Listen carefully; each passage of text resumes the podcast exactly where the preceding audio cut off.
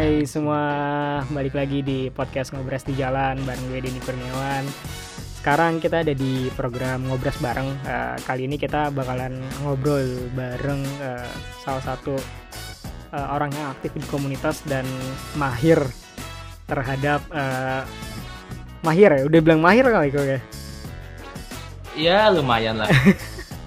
eh, coba silakan diperkenalkan diri. Oke, pakai bahasa Indonesia apa bahasa yang dikuasai? Wah, uh, kayaknya lu bisa bisa dua deh. Bisa dua, oke. Okay. Saluton, bonan vesperon, mianomo estas eko. Halo, uh. nama saya eh halo, na selamat malam, nama saya Eko gitu aja deh.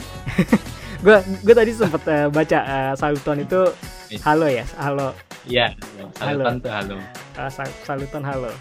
Nah kok kan uh, itu sebenarnya bahasa apa sih kok bahasa Esperanto nah maksudnya uh, uh, itu itu uh, teman-teman kalau ada yang uh, ngeliat di sini tuh di belakang Eko tuh ada bendera dari bahasa eh jadi hijau dan berbintang itu tuh uh, Esperanto ya. Eh kalau kalau orang ya. yang ya. kalau orang yang menggeluti bahasa tersebut namanya Esperantis, bener nggak sih? Esperantis.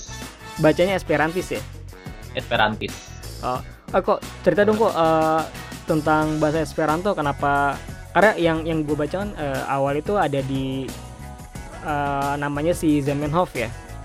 Hmm, yeah, yang nyiptain uh, bahasa Esperanto. Karena lumayan kalau menurut gue lumayan unik sih uh, bahasa kan biasanya tercipta emang kayak uh, bah hmm, dari sehari-hari aja gitu kan. Uh, uh, evolusi juga kayak ribuan tahun kayak gitu baru baru terbentuk bahasa disusun gitu. Tapi ini kayak bisa bisa diciptakan sendiri tuh coba mungkin uh, Eko bisa cerita kok gimana yeah. kok ya jadi Esperanto itu bahasa buatan hmm. yang dibuat oleh Ludwig Lazarus Zamenhof hmm. dia itu orang uh, lahir di kota Białystok hmm. waktu itu mas masuk ke wilayah Rusia kekaisaran Rusia oh, okay. kalau sekarang udah wilayah Polandia jadi dia lahir di Białystok itu uh, kota yang multi etnis. Hmm. Jadi di situ banyak ada etnis uh, Polandia, ada orang Rusia, hmm. ada orang Jerman, ada orang Yiddish. Yiddish itu Yahudi hmm, Jerman. Yahudi. Nah, sayangnya antar mereka itu kan berbe apa bahasanya berbeda-beda tuh. Mereka hmm. nggak hmm. punya bahasa persatuan gitu, nggak kayak di Indonesia misalkan tetangga kita orang Jawa, tetangga ada yang yeah. orang Batak, tetangga ada yang orang Sunda, yeah. kan kita bisa berkomunikasi dengan mereka pakai bahasa Indonesia.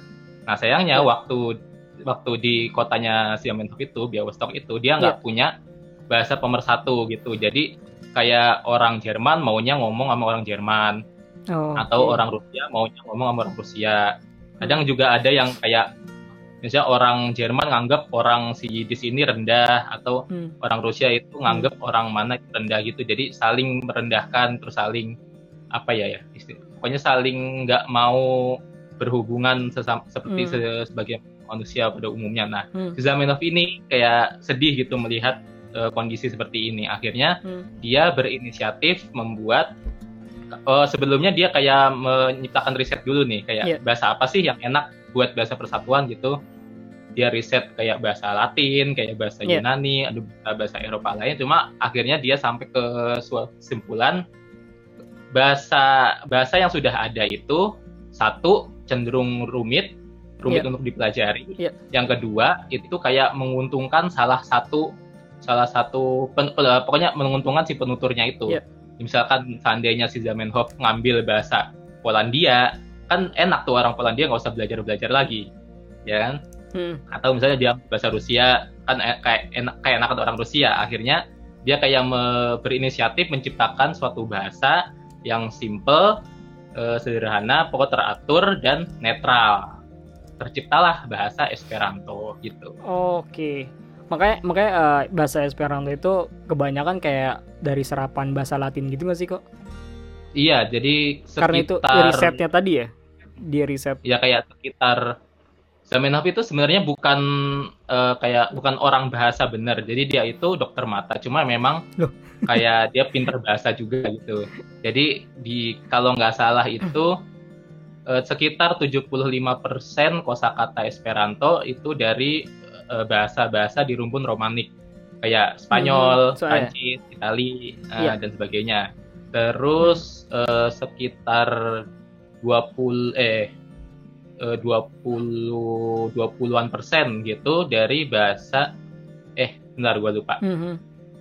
Eh, bahasa eh, oh sorry sorry. Mhm. Jadi sekitar 4 em, 40% itu bahasa Romani tadi yang Spanyol, Ro- Itali, Prancis itu. Mhm. 30% eh sekitar ya 30% itu bahasa Jermanik kayak Jerman, Iya. Inggris. Iya. Terus 10% dari bahasa Slavik, Rusia, Polandia, bahasa Eropa Timur. Sisanya Oh, baru oke. bahasa lain gitu. Jadi kalau misalkan belajar Esperanto pasti dia kita akan kenal oh ini mah ada nih di bahasa ini. Ah, Kata ini mah ada nih di bahasa ini dari bahasa ini gitu. Oh, oh, iya. Jadi itu Hmm. kayak em, bahasa campuran yang di jadi Iya. san, jadi jadiin satu gitu kok. Jadi satu bahasa, pokoknya dia ngambil ini dari sini, dari bahasa ini, dari bahasa ini, lalu disederhanakan, akhirnya jadilah bahasa Esperanto. Disederhanakan itu maksudnya em, ada kosakata atau huruf vokal yang dibuang gitu kah atau Eh, kalau di Esperanto eh, hurufnya Latin, Mhm. terus ada 28 huruf, ada beberapa huruf yang khusus. Iya. Ada beberapa huruf juga yang nggak dipakai kayak huruf Q, huruf W, huruf X, huruf Y itu nggak dipakai. Cuma Oke. maksud di sini sederhananya itu kayak eh, tata bahasanya sederhana, teratur gitu. Kalau Oke. di bahasa Inggris misalkan kita kan Iya. eh, ada regular verbs, ada irregular verbs Iya, gitu kan ya. regular, Iya. Nah, kan pusing tuh kita ngapalinnya. Iya. Nah kalau di bahasa Esperanto tuh nggak ada.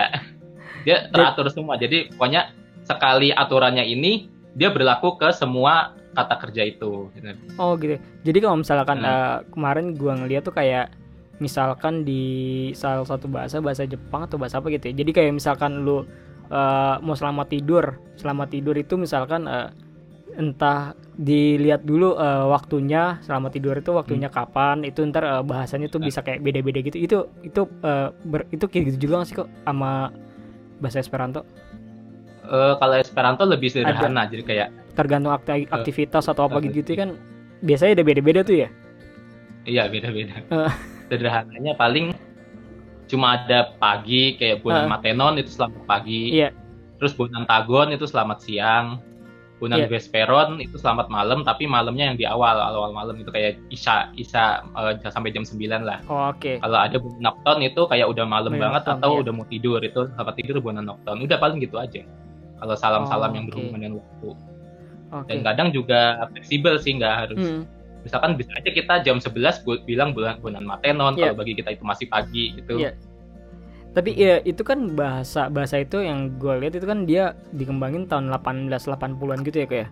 Dan pas- 1880-an. iya sampai sekarang kan masih dari komunitas itu lumayan banyak banget eh, mungkin ada dua sekitar 2 jutaan orang yang eh, jadi Iya. bukan bukan bukan semacam kayak bahasa komunitas aja gitu. Jadi kayak udah udah jadi beberapa negara gitu jadi bahasa bahasa ibu ya jadi kayak bahasa Ah, jadi ada beberapa kasus di mana kayak eh, misalkan ada cewek dari negara mana, terus Iya. cowoknya dari negara mana. Iya. Nah itu mereka ketemu di kayak acara Esperanto gitu.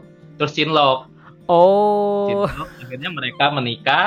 ah, Ketika mereka menikah kan mungkin bahasanya beda tuh. bahasa iya Bahasanya beda. Akhirnya Eh. mereka menggunakan Esperanto sebagai bahasa bahasa Keluarganya perantara mereka, gitu. iya. Eh, akhirnya ketika Punya- anaknya punya- lahir, iya punya anak anaknya jadi berbahasa ibu bahasa Ba- Esperanto. bahasa Esperanto. Gitu. Jadi Oh. jadilah Esperanto Familio, maksudnya Oh. keluarga Esperanto. oh oh itu justru eh, awal awal kisahnya tuh kayak gitu ya kenapa Ada bisa banyak.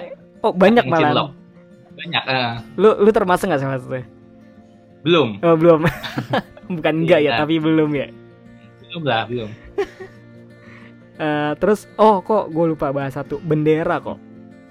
Iya, Eh, bendera. awal mula bendera. Nah itu yang di belakang lu.